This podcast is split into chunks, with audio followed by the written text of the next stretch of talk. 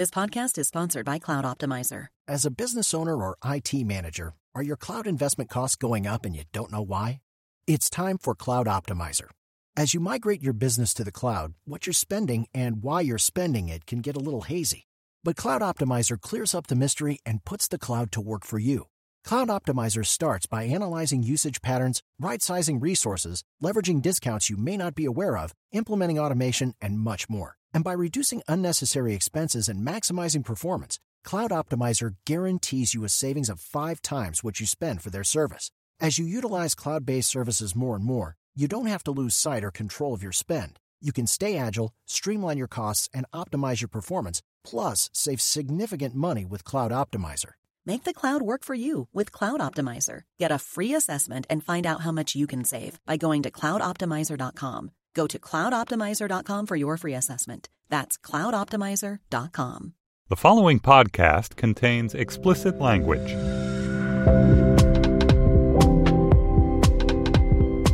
You're listening to Working, the podcast about what people do all day. I'm Jacob Brogan. This season on Working, we're talking to individuals whose jobs touch on aspects of LGBTQ life. To that end, I couldn't be more excited about this week's guest, uh, Christina Cauterucci, who is a writer uh, covering gender and sexuality for Slate. Um, Christina is so smart about the uh, politics of gender, the politics of sexuality. She draws on her own experience, but also on extensive reporting and reading in her work. Uh, and in this episode, she talks about how she made her way to Slate, how she built this this career in journalism, which I think is super interesting, uh, and, and and talks about the ways that her uh, work is uh, structured these days, um, and the ways that uh, her interests in, her background in, her her, her personal connection to uh, questions of uh, sexuality uh, inform what she does every day. Then, in a Slate Plus Extra, Christina shares some thoughts about a queer artist who has her particularly excited these days. Um, if you're a member, enjoy bonus segments and interview transcripts from Working, plus other great podcast exclusives. Start your two-week free trial at slate.com slash working plus.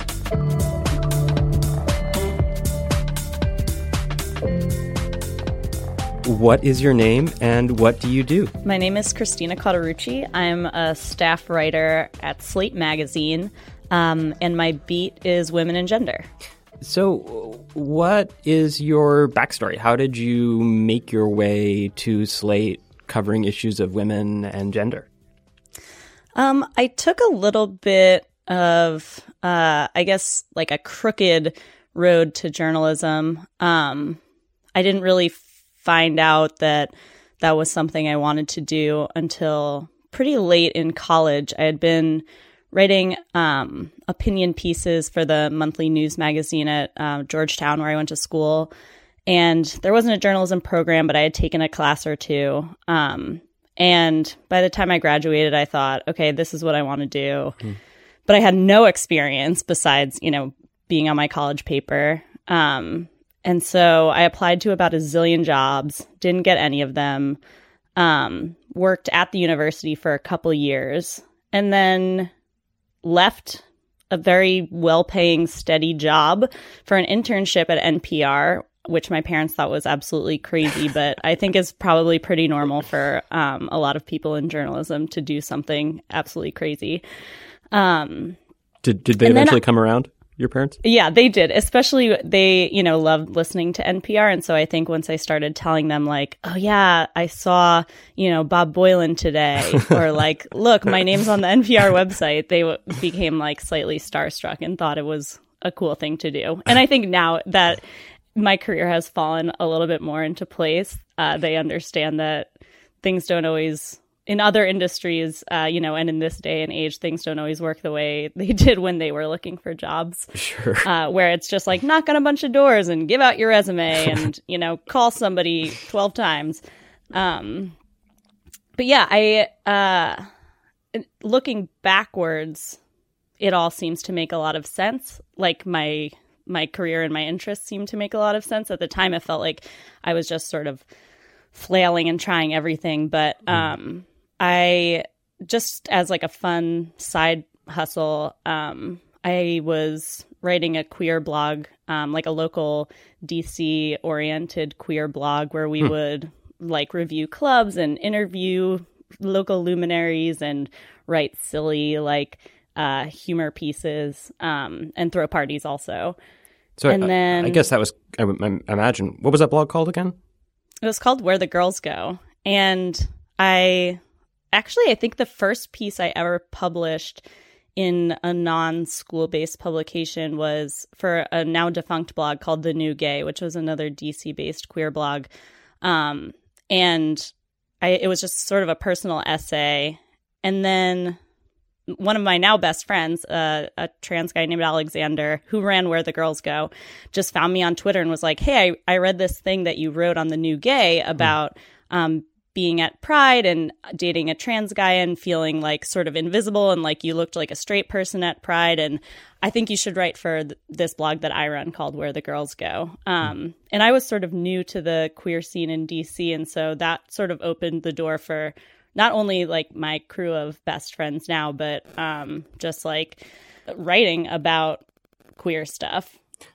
So I, I don't want to. I mean, I, I don't want to get too ahead of ourselves here, and, and I want to hear more about your backstory. But one thing that's striking, thinking about the way you're describing this work, this early work of yours, um, is that it, it, at some level seems to fuse real reporting, but also kind of personal experience. Um, it's not. I don't think you, what you were doing was strictly just you know kind of the personal essay as we understand it now. Um, but then, as in many of your pieces now, it seems like you were already drawing on your own world that you lived in uh, and your own way of living in it to to kind of create some of this this work. Is that fair to say?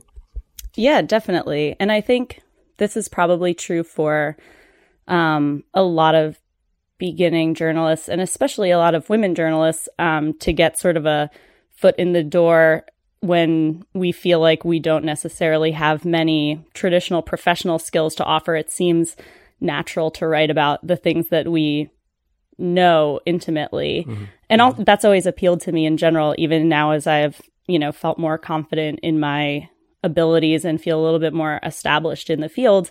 Um, I find it really rewarding to, you know, draw on the things that affect me in my personal life, which, and the things that I talk with my friends a lot about and the, you know, my interests outside of work. So for me, like feminism and gender, sexuality has always been something I've thought a lot about, talked a lot about with my friends. Um, which is why, just to bring it back to Slate, um, I loved the work of Amanda Hess, who wrote for the Double X blog at Slate um, for several years, I think. Mm-hmm. Um, and is now at the New York Times. And, right. And doing fantastic work there. Um, so when she left her job, or when she left the, the Women and Gender beat at Slate, um, and I was working at the Washington City paper, our local weekly, um, I thought, well, I wonder who's going to take that job. you know, I've always loved reading about that stuff. I've never written about it. I would always been an arts reporter and editor.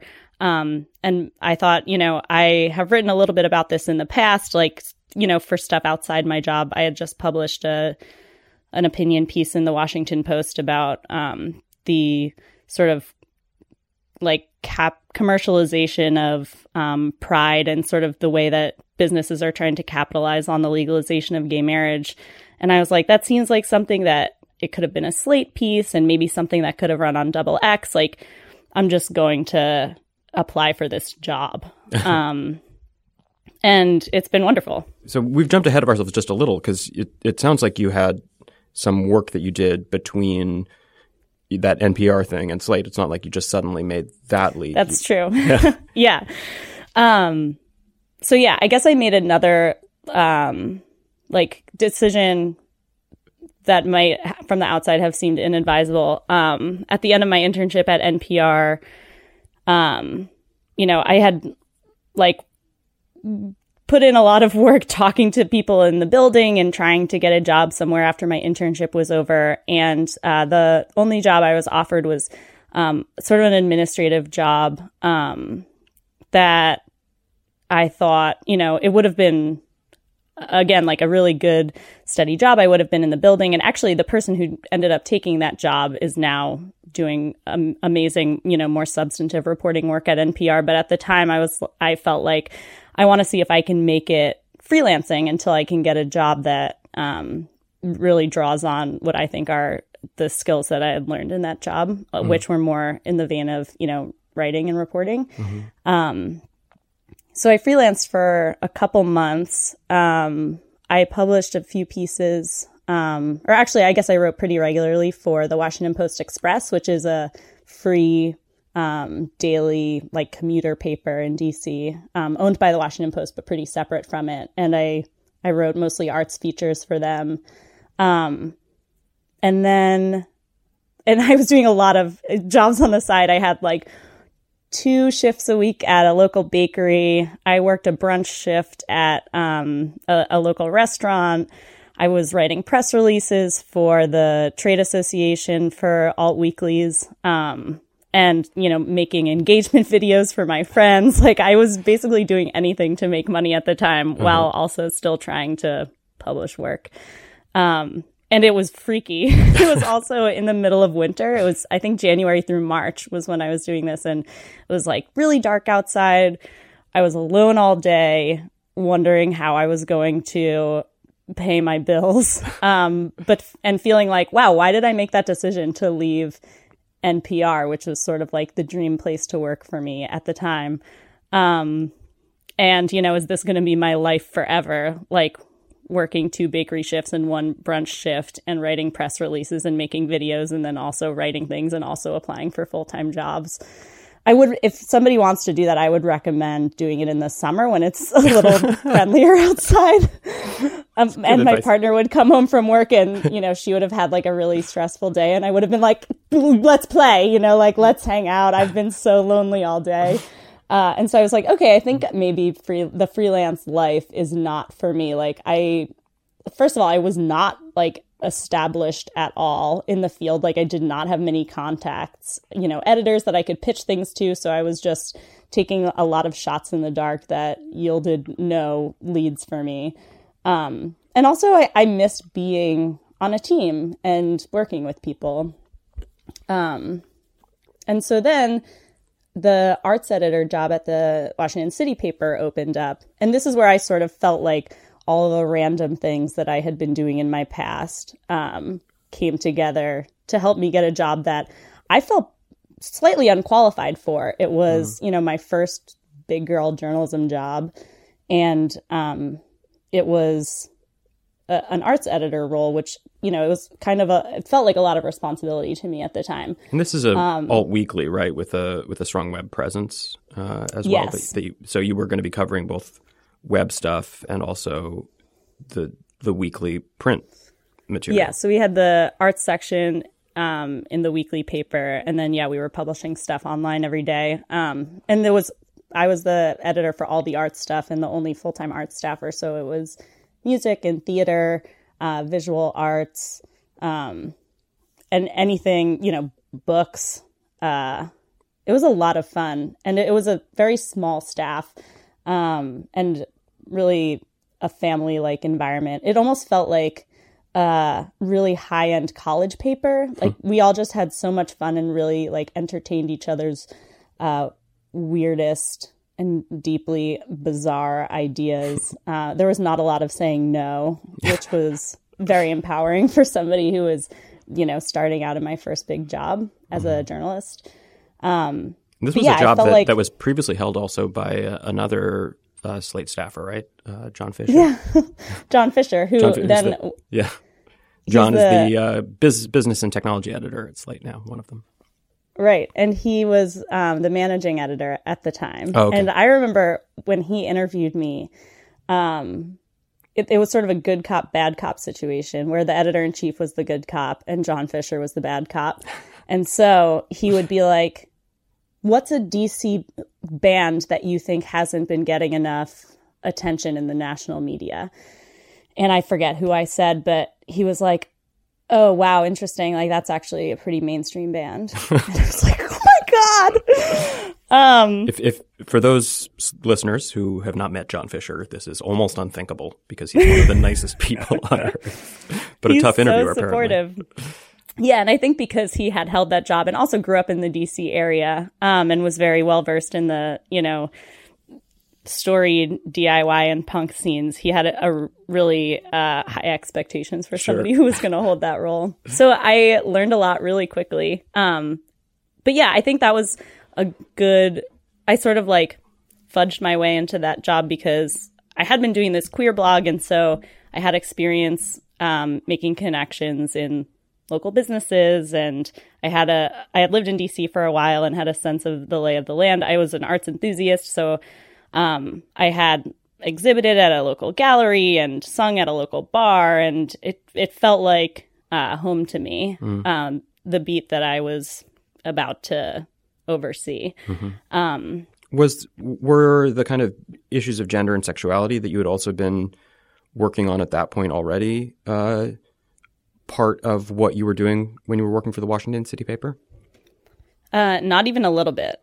Um, eventually, I think after I had been working there for a while and had a better handle on what I was doing and didn't feel like I was skidding into the finish line every week for our uh, print deadline, I I was able to think a little bit more about okay, what's what's some sort of cultural criticism that I can bring to this that's not strictly arts focused that also brings in broader conversations about gender and sexuality. So I did something this was inspired by a project I think that began um, in the UK, where I looked at all of the lineups for all the local music festivals uh, one season, and saw and did sort of like a an infographic about you know all the bands that didn't have any women in them, um, which it it doesn't seem like it would be that dramatic, but it was insanely dramatic. Like especially for the local metal festival, I think something like ninety percent of the bands had not a single woman in them,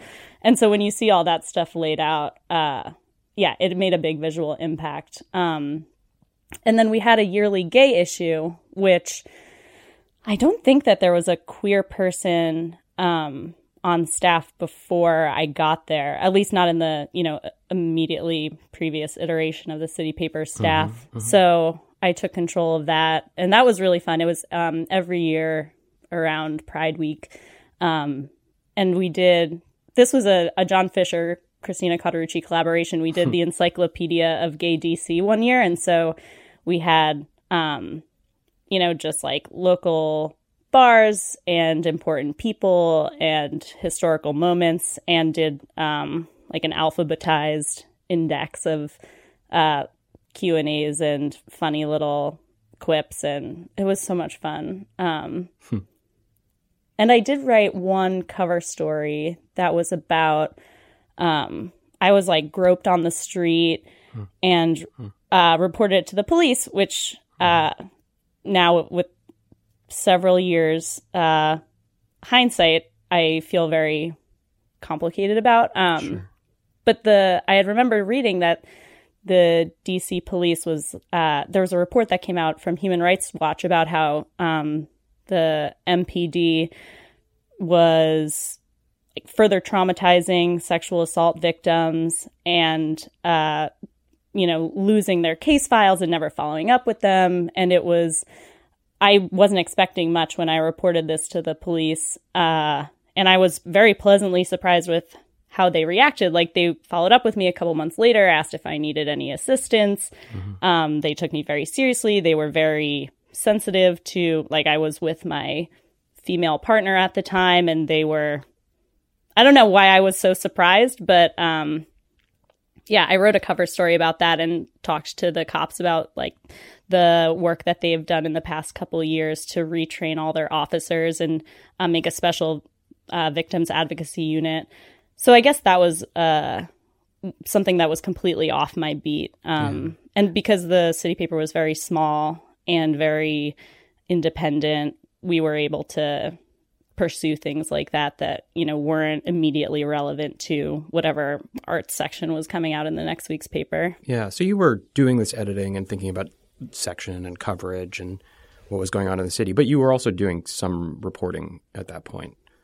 as well. Yeah, and especially um, it was mostly arts related. Most of my big stories were uh, my big reported stories that I did were uh, related to the arts scene in DC. And but the stuff that interested me was always the stuff that brought in, um, you know, political ideas and issues of gentrification and race and class. Um, and you know, I one of my favorite pieces that I did was about uh, a public art piece that the DC Commission for Arts and Humanities put in um, a neighborhood that is, you know, historically poor and sort of dealing with the first coming waves of gentrification.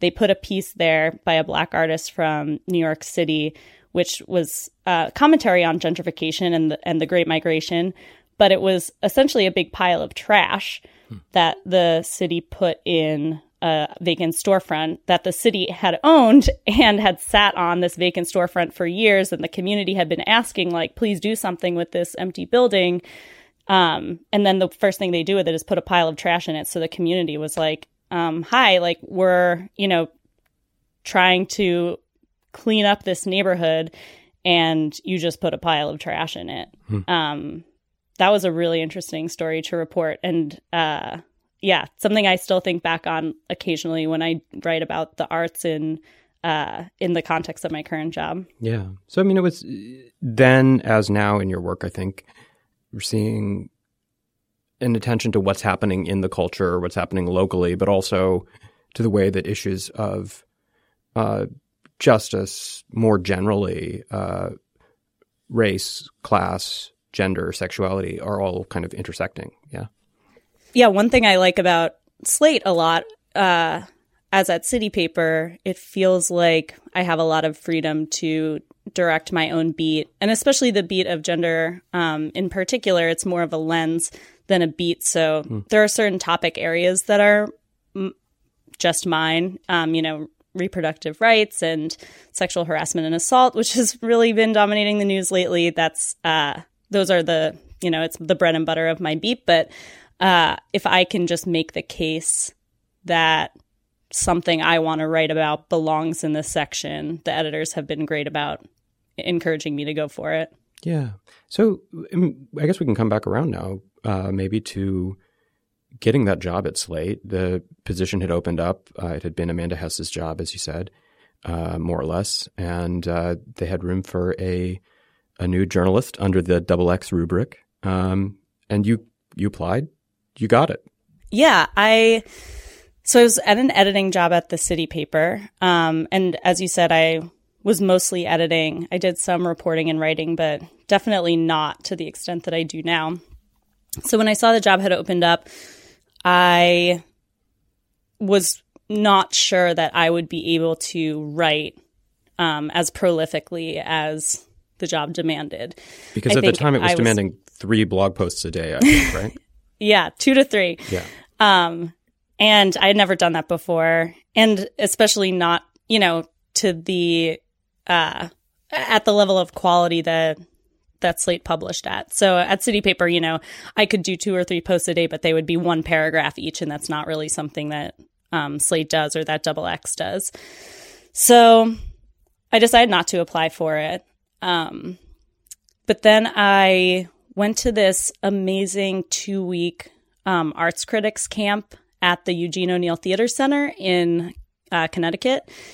It's an incredible program. It was fully funded at the time for, I think it was about 12 or 14 um, arts reporters from around the country to come uh, to this theater center that helps um, emerging playwrights develop their work. So we would uh, watch one or two performances a day, uh, write reviews of them, and then critique each other's work. Hmm. And so we were forced to produce a lot of work, you know, sometimes really late at night, like we would watch a play that would end at 10 and then have to have something for 9 a.m. the next morning. Um, it was grueling, incredibly fun, and we got to learn from some uh, pretty accomplished arts writers. Hmm. And I loved it. And I realized that I wanted to write all the time that and that I was able to do it more importantly that mm-hmm. you know I wouldn't run out of words to use or you know get tired of it. Um so when I got back from that camp I looked to see if the job was still open at Slate. Um and the the deadline had passed. There was a deadline on the job but it was still posted so, and this is where having connections comes in. I contacted John Fischer, my former colleague who was at Slate, and I was like, hey, do you know anything about this job? And more importantly, do you know if they're still taking applications? Um, and he said, yeah, they, I don't think they've found anyone yet. So I sent in my late application. Um, and had a bunch of interviews, mostly on the phone. I think I met with um, our editor in chief, Julia Turner, in person when she was down in DC. Uh, and the more people I talked to, the more I became certain that Slate was not only fun to read, but uh, a really rewarding place to work. It, there were people I talked to who had been there, you know, Julia's one of them, who'd been there for more than a decade. Um, I thought that was a really good sign. Everyone seemed to be in you know good cheer and and had their heads on straight and uh, it didn't seem like a sharp elbowed place to work, which was something I was concerned about because I thought everyone at Slate was so smart and so accomplished. I didn't want to work at a place where we were all sort of trying to one up each other, and it didn't mm. seem that way from the interviews. Um, that was important to me, and then I, I got the job. So and here I am. Here you are, and you've been in this job for I think it was a little over two years. A little over two years, yeah. So, what are your actual days like now? When do you get started in the morning? um, when I first started the job, I did. I would get on my computer around seven thirty. Oh God! Like a couple minutes after I woke up. Um, and do a survey of the news. So mm-hmm. I would look at my RSS feed and my email and Twitter and pick um, maybe 12 bits of news that were happening. Um, I would call them, I think we called it like morning links, and I would send them out on Slack. Um, and some of them, I would say, you know, I think this, this, and this are interesting. Other writers could say the same um, and write about stuff. And sometimes my editor would say, like, yes, do that, or no, write about these other things. Um, and so I was mostly following the news. Mm-hmm. Um, more recently, in the past um, year, maybe or nine months, it's my uh, post quota has been relaxed a little bit. So instead of writing two or three posts a day, I'm writing um, one post a day or less. In the past couple months, um, I've been writing almost exclusively on sexual harassment and assault, mm. and I have a couple bigger pieces that I'm working on in that uh, on that topic. So I'll still get started around the same time. Um, I'll usually get to work around uh, nine or nine thirty, um, but I am working on longer projects instead of you know having little mini deadlines through the day, like send in your first post at noon and your next post at two thirty, and whatever, which uh, I was starting to get, I think, a little burned out at that pace. I think it's understandable that you were getting burned out at that pace, but I will also say that one of the things I remember being so struck by at the time was how good every post you did was. Uh, Thank you. And I'm not just well, I mean it. You're welcome, but but I mean I'm not just saying that because uh, because we've worked together for a few years, but uh, and because I like you a lot, but but because I really like I, I actually alluded to it once in in a piece for Slate where I was talking about my own writing anxiety, uh, and and I was like so struck by how not not just how quickly you were able to produce, but how good what you were able to produce was. How, how, long did it when you were just doing these sort of what we call aggregation blog posts, where you're you're sort of writing about and trying to add something to a story that's already in the news? How long did those usually take you? Um, I think I would usually try to do one piece. When I started out, I was mostly doing um, two posts a day, especially when I was getting, you know, used to writing a lot every day. I think I the first one would maybe take me um, four hours, and the next one would take me. I would do a shorter one toward the end of the day that would take me like three hours, um, and so that leaves room for editing um, mm-hmm. and like going to the bathroom and stuff. Yeah. So um, that's that's not just the writing time. That's that's the whole experience of working on the piece.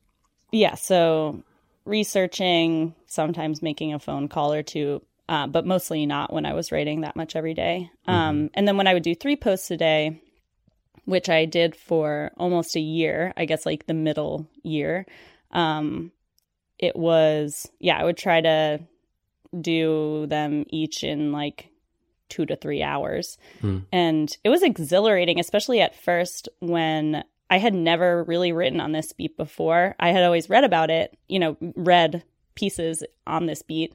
Um, like I said, I was really, I followed it pretty religiously, but um, I, I had to write about so many different kinds of things um, fashion and women's health and uh, Supreme Court cases and maternity leave and legislation. So I would, I felt like I was having to become a subject area expert on multiple things a day, which was a lot of fun. I'd be like, all right, there's this, you know, um, a, a, new recommendation from uh, whatever medical association that you only need to get uh, mammograms every I can't think of it off the top of my head, every five years instead of three. Hmm. So I'd be like, okay, let me read a ton about mammograms because I've never had one and never read anything about them before. So, like, uh, what's the thinking on this? Like, what are the studies about this? Who is advocating for and against this? What do people think about it?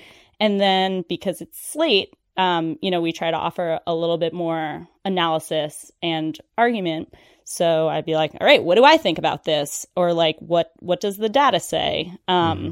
And this is all within the three or four hours that I'm writing the post. And so I felt like a little internet sleuth every day, especially when I was writing about something that, or like childcare.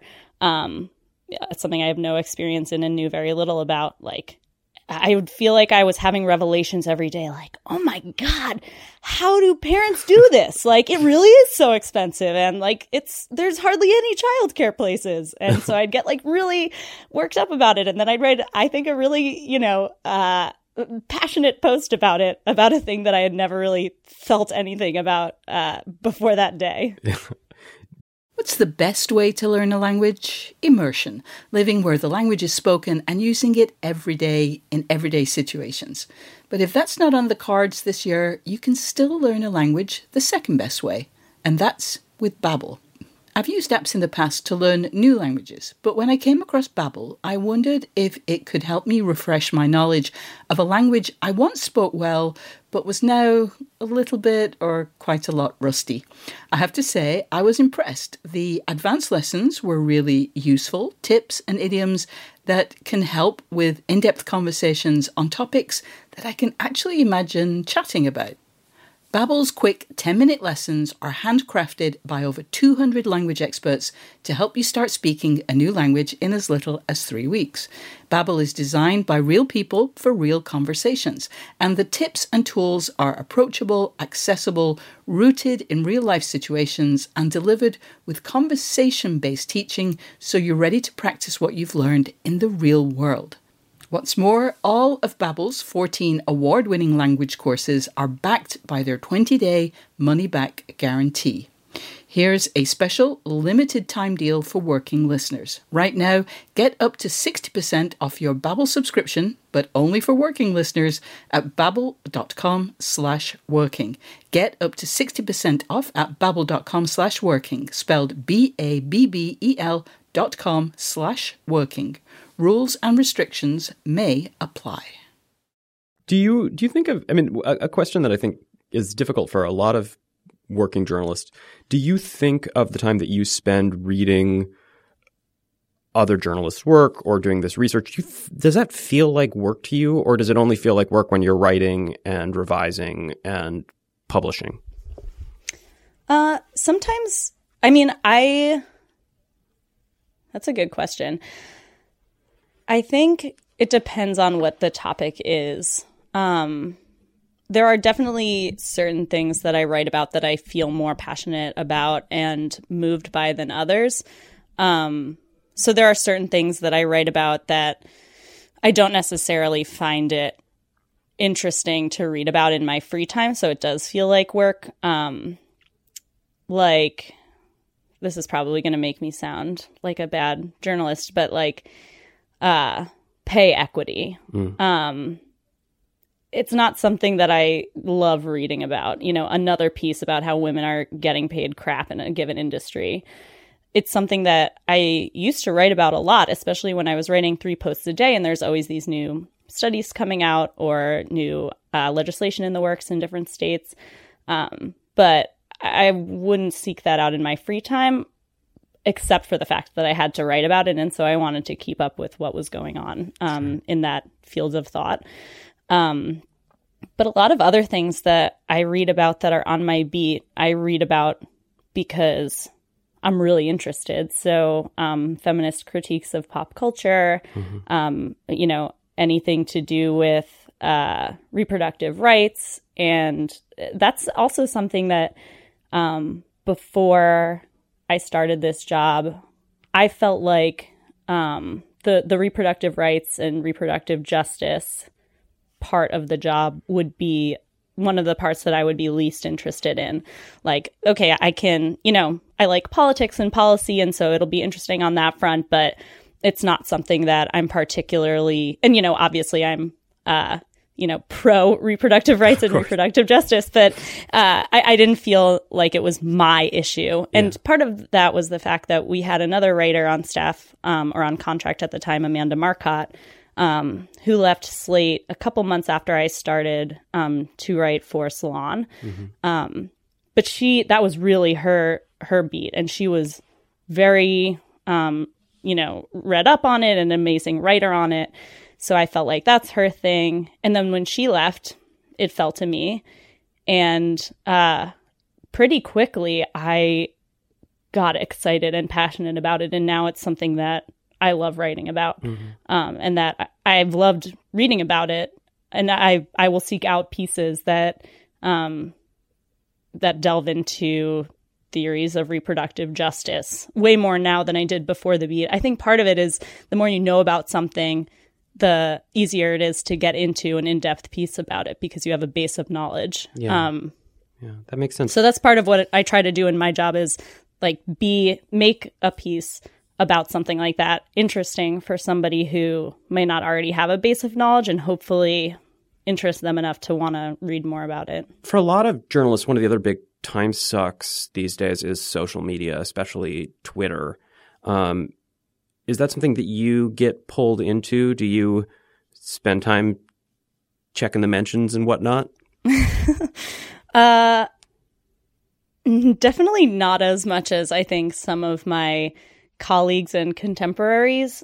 I pretty quickly found out that if I read all of my mentions or or sought them out, you know, links to my articles, I would start doubting myself or beating up on myself. Um, because, you know, everyone's got an opinion on Twitter. And sometimes those opinions are helpful and, and valid, and sometimes they're ad hominem and mean. Mm-hmm. Um, and I find it to be, I find Twitter to be um, a good news aggregator for me. I have lists that I use to bring in thinkers and news outlets that are relevant to my beat, um, and in general, keeping track of the news, even not for my job. But I don't find it particularly helpful to be keeping track of what people are saying about me sure. on Twitter.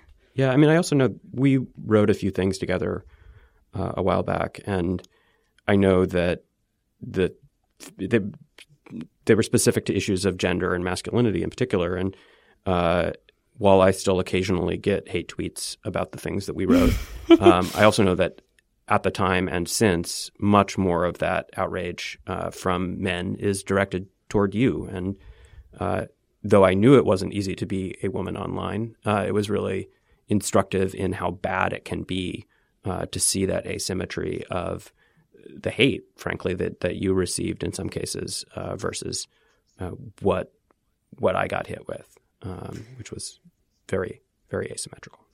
Yeah, I don't think I actually knew that.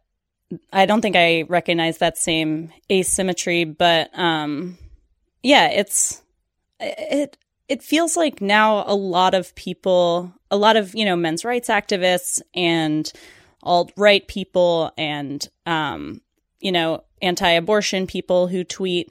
Uh, it feels like they're conscious of playing this role of um, you know I'm going to use hate speech or attack someone's looks um, or you know call them dumb and bad at their job and they should be ashamed of everything they've ever written. Um, where i just i have a hard time believing they actually feel that passionately about whatever i've written but i think it's uh, it's a, a, role that they enjoy playing on twitter to be this thorn in everybody's side.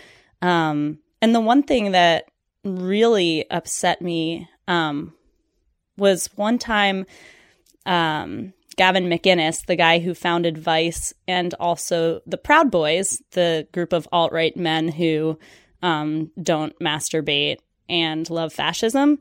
Um, he found he read a piece that I wrote. I can't even remember what it was. I think it was about Andrew Puzder, the uh, labor secretary nominee, who ended up withdrawing himself from consideration. Um, and he was a fast food titan who had you know, had his fast food I think it was Hardee's had these really bad like sexist commercials. I wrote a silly piece about them. Um, and Gavin McInnes went online, um, I think on Instagram, and found a photo of me and my three bandmates. I was in a band at the time, and uh, two of whom are transgender. And he published this photo of me or tweeted it to his, you know, hundreds of thousands of followers and basically said like look at the look at the woman who wrote this article and her friends and like what do you think of them and then it was like hundreds of tweets about me and my friends who aren't journalists and people were photoshopping things onto the photo um, talking about my like parts of my body in explicit terms um, and i just had it upset me and i made my social media accounts private for a while after that um, and i also got great joy out of reporting every single one of those tweets. I spent like hours reporting them to Twitter. Mm. That, um, and that's also when I found out that it people have to really violate a few specific rules for Twitter to do anything about it. So just saying that they want to do a specific thing to a specific part of my body isn't enough. They have to call me a dyke or they have to say they want to like kill me. Mm. It's um yeah, that was and of course the guy who posted the original tweet um, because he merely found the photo and allowed his followers to say things about it. Um, didn't do anything wrong in Twitter's estimation. Yeah, that's awful. I'm so sorry, Christina. Does it feel worth it when you're dealing with stuff like that? The work that you do? Yeah, definitely. Um, especially people like that. Um, when it doesn't involve my friends, I feel like it's easy for me to let that stuff roll off my back. Mm-hmm. Like these are people who I would never associate with in real life, who are never going to be my target audience for the stuff that I'm writing. Um, in fact, who are the people whose ideologies I'm trying to combat in the stuff that I'm writing. Mm-hmm. Um, so I've found a lot of ways to deal with it. Like I mute a lot of people. Um, I stopped getting push notifications for DMs on Twitter, which I leave my DMs open because I always want people to be able to contact me and I don't want to put my email address online. DMs but for the I listener would... at home are direct messages, a way of communicating with someone privately on the platform. Thanks, Jacob. um, yeah, I would literally wake up to a DM that was like, you're ugly and have a bad haircut. uh, and yeah, I feel like uh, you know at a certain point this is probably cliche, but like if if I'm riling those people up, I'm probably doing a service with my journalism because mm-hmm. that's what I want to do. I want to be uh, directly confronting these toxic ideologies mm-hmm. um, and and groups of anti-feminist fascists. Yeah. So yeah, I think it's worth it, and I know that um, what I've experienced is um, a, a really is not as bad as many of my other peers in the industry because I just don't have that many Twitter followers because I don't tweet that much. Yeah. And um, I I think, you know, I feel like I'm part of a a siblinghood of of journalists who get hate tweets and the fact that I know that it happens to everyone makes it feel a little less bad when it's happening to me. Yeah. Well, it seems like you've found ways to draw boundaries there. I wonder about work more generally though uh, and this is not about harassment or anything, but just about doing your job. Um, you start around 7.30 in the morning, you said. When do you close off for the day, or do you close off for the day? Do you Slate uses uh, Slack, this this chat service that you mentioned earlier, um, pretty heavily. Uh, sometimes it's still going at ten thirty at night. People are still arguing or or shooting ideas off of each other. Um, do you try to shut that stuff down at some point, or or do you generally find that you're still involved with work, still thinking about work uh, late into the evening? Um, I definitely, you know, leave the office stop checking my email, stop writing. Um, usually around six or six thirty, um, but because of the nature of my job and my beat, I am thinking about it a lot of the time. But it doesn't feel like work. It feels I get excited when I'm not at work and I have a good idea for a story, or I talk to somebody and I think, and you know, they're telling me about their friend who something happened to, and I'm like, oh my God, put me in touch with that person. That sounds like a story. Mm-hmm. Uh, I love that. And I love that um, my beat is expansive enough to include a lot of things that um, interest me outside of the working day. Um, Slack is funny. I feel like Slack is a way bigger time suck for me than Twitter because I'm way more interested in what my colleagues are saying than what random people on Twitter are saying. we do have some very smart colleagues.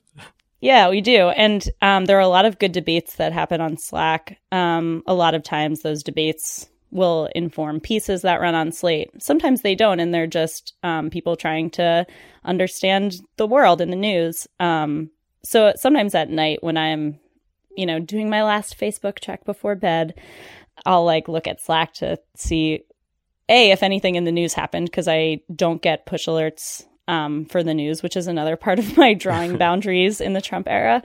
Um, and sometimes I'll chime in. Um, it's a good way to feel connected to colleagues, especially who are in New York or spread out around the country, um, because we do have people. I think only about a third of the editorial team is in DC. So there are a lot of people I don't get to see on a daily basis. Um, but I definitely have a love hate relationship with Slack because when I'm trying to focus on writing and there's a really interesting conversation happening on Slack, it's hard to pull myself away. Yeah, yeah. Uh, so you were you were hired um, to blog under the Double X vertical, under this kind of women's and gender issues broadly construed vertical. Um, and it, you do primarily cover those issues still today, um, especially as you've been saying, uh, harassment and, and, reproductive rights and things like this. Um, but you've done some writing here as well, still about LGBTQ issues and about your own experiences. One piece of yours that has stuck with me for a long time is something you wrote about the side shave haircut. Um, this this haircut that, uh, as you wrote, was once the, a haircut you once had, yeah um, yeah. that, that, was a sort of lesbian signifier, um, and that got kind of appropriated, I guess we could say, by uh, by heterosexual women. Um, do you try to find time to write about LGBTQ issues ever, or or does it just sort of come up in the course of of your, your working life now and then? Yeah, it's not a a conscious thing. Um, you know, I'm not thinking, oh, I I would like to write two pieces about LGBTQ stuff this week, but um, I try to think of it as part of my beat um, because it is about gender and about women. Mm-hmm. um, but uh, yeah, sometimes it's it's hard because we do have um, a designated section for LGBTQ pieces, and uh, it has you know its own editor. Um, and I think I have had to advocate a little bit more to write about that stuff, um, just because uh, it's not really an explicit part of my beat, even though I might think it is, it, that it makes a lot of sense. Um, but that's another area where it's, um, you know, th- those are issues I think about a lot. And I find it especially rewarding when I get to write about them because I think that there's a a dearth of um, smart LGBTQ writing on the internet. I think there are a lot of sites that have uh, really great LGBTQ writers and editors, but few of them are able to make specific um, designated space for queer argument and content. Um, and and that's not to you know besmirch any of my colleagues doing fantastic work out there, but uh, it's you know historically been hard for um, you know publications to make the case for LGBTQ specific sections, in part because of you know homophobia, mm-hmm. and part because uh, especially for content related to women um, or uh, genderqueer and non-binary people, um, it's uh, there's a sense that it doesn't sell and that advertisers won't want their products running next to that content or that you know women um, don't you know queer women um, don't have the money to spend on products or they don't go out or they don't do this or that and so why would advertisers want to advertise to them mm. do those i mean those assumptions seem like they point to the necessity of this kind of work, though, uh, to some extent, right? Um, in that it suggests that there are these complex intersecting forces of uh, socioeconomic uh, conditions and racial ones and so on that are also inflecting uh, who counts as a valuable voice um, or valuable subject in the public totally. sphere. Yeah, and I think uh, it. Uh, I I've loved writing about this stuff at Slate because it is um, a, a, mainstream site that has a really a, a, an audience that's diverse in terms of gender and sexuality. Um, and so it's not I'm not just preaching to the choir, so to speak. Mm-hmm. I I love the idea that like a straight cisgender man might read my piece about the side shave and his mind would be totally blown. Mine was. Um, even though, oh, good. Uh, you know, and I, and at the same time, I think that the piece that that piece or the piece that I wrote about um, trying to parse the terms queer versus lesbian, I think that those can be really validating and affirming and thought provoking for queer people too, who don't get the chance to read that stuff explored in a dedicated space by uh, a, a, journalist who writes about that stuff a lot, um, and also to the people who have never really thought about that stuff before. Yeah. I mean, you you mentioned that that you have to sort of advocate for your writing on these issues a little more. I mean, does that mean that the pitching process is different for you? That the way you reach out to editors or or develop a piece is different than it is for the the stuff you write under double X every day? Yeah, uh, especially because our like I said, we have a um, we have a dedicated blog outward for LGBTQ content, which has its own editor um, Bryan Lowder, who's currently on book leave. So sad for us.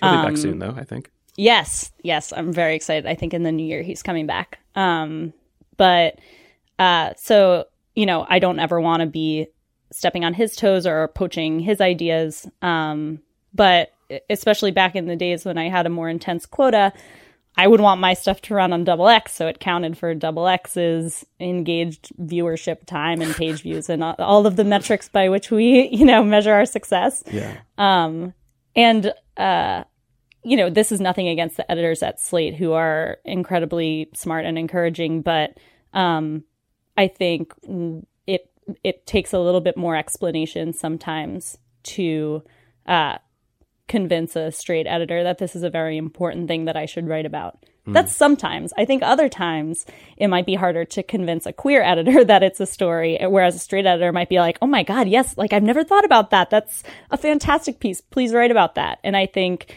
uh, most editors at Slate love the idea of having a diversity of perspectives on the site, especially um, ones that are underrepresented. And queer perspectives definitely fall into that category. Speaking of diverse perspectives, I mean, you're someone with, I think, a pretty rich um, personal community um, of people who are thinking richly about a variety of topics in a variety of ways. Do you think of yourself as someone who's, you know, given that you have this position, this voice here at Slate, this, you know, national publication, um, maybe international, um, do you ever try to bring in the the voices of, of people in your own community, in your own circle, uh, and help them uh, uh, find a, a, larger audience as well? Um, I'm not an editor, so I can't assign things. Sure. But I have definitely recommended to my editors writers who um, I I know personally who I think are doing great work um, on issues of gender and sexuality and race. Um, one is uh, Miriam Perez at Colorlines, who's a dear friend of mine. Um, I try to link to their work when I can, um, and it's not hard to find occasions to because, like I said, they're incredibly smart and doing fantastic work. Um, I also, for my friends who aren't writers, um, I've definitely interviewed them for pieces. When especially when I write like a silly kind of piece that I'm just trying to compile a lot of anecdotes. Like I did one piece about um Netflix and Hulu and HBO Go passwords and what do you do when you are using your significant other's password and then you break up. Um and I think a lot of the pieces that I write like that are default have like a ton of queer representation in them, like mm-hmm. maybe disproportionate, just because my my circles and my circles circles uh, are heavily queer, and so I feel like I'm correcting the anti-queer bias in media by having like, oh wow, this piece is just happens to be almost entirely lesbians. Yeah, I mean, uh, it seems like this is important in part because finding queer voices or, or diverse voices generally, whatever that might mean, isn't just about who writes uh, the stories, though that's hugely important um, but also who they speak to. Um, and, and, and, it sounds like you're speaking to a lot of different uh, folks who don't often get represented. Uh, yeah, totally. And with pieces like uh, pieces about dating, um, I wrote a piece um, when Cupid decided to kick out a well-known white supremacist, um, kick him off the site. I wrote a piece about how you know white supremacists and racists are everywhere on the site. And just because their names aren't known doesn't mean that they're any less racist and white supremacist. Mm-hmm. Um, and so I interviewed a, a bunch of folks who have, you know, ha- endured hate speech and racist language and insults on the site. Um, and that's another, you know, pieces like that, I think in mainstream publications can sort of default skew straight. Um, but just based on who I know and who my contacts know, uh, mine tend to skew the opposite direction. Yeah. Has has the Trump presidency changed the way you think about your work and the kind of journalism you're doing? A little bit. I think at first, after he got elected, um, and I had been covering him point by point on misogyny and feminism, as I had been the Clinton candidacy and the Sanders candidacy. Um, when he won, I felt a little bit of a drop in my sense of purpose. Like I had worked so hard to expose all of the ways in which he was bad for women and queer people and and everyone. Uh, and he won. And not that I thought that my rating was going to sway the election or anything, but before the election, it really felt like we had a, a sense of purpose. Um, and I felt a similar sense of purpose in in uh, writing critical pieces about Clinton and Sanders, but obviously Trump was a special case. Um, but then, you know, we had a lot of talks about this at Slate about what our our role could be in the Trump presidency. Um, and I think we all felt like it was more important than ever to focus attention on the marginalized communities who Trump was affecting mm-hmm. in dire and life threatening and livelihood threatening ways. And that's something that impacts me as a woman and a queer person and has brought a little bit of a sense of purpose back to my work where I think just writing openly about the issues that matter to me and my communities and the people that I love is a little bit of a a subversive act that, you know, the the Proud Boys guy can insult me and my friends all he wants, but I'm still writing. My friends are still making art and music and protesting. Uh, and as long as there's Slate and a free and open internet, those voices will continue to be heard. Well, thank you so much for talking with us, Christina. Thank you for having me.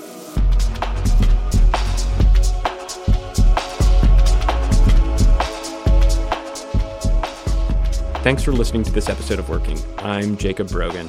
Uh, this week we want to recommend Hit Parade. On Hit Parade, Chris Molanphy takes you on a fascinating journey through pop chart history. Whether it's the week the Beatles swept the entire top five on the Billboard charts, or the unlikely reign of MC Hammer's You Can't Touch This, a song I recently re listened to and I'm kind of obsessed with right now. Uh, Hit Parade explores the people and the politics behind the songs you hear on the radio. Uh, here at Working, we also love to hear from you by email. You can write to us via working at slate.com. Uh, you can also hit me up on Twitter uh, or, or wherever else you might find me. Uh, you can listen to past episodes at slate.com slash working. This episode was produced and edited by Benjamin Frisch.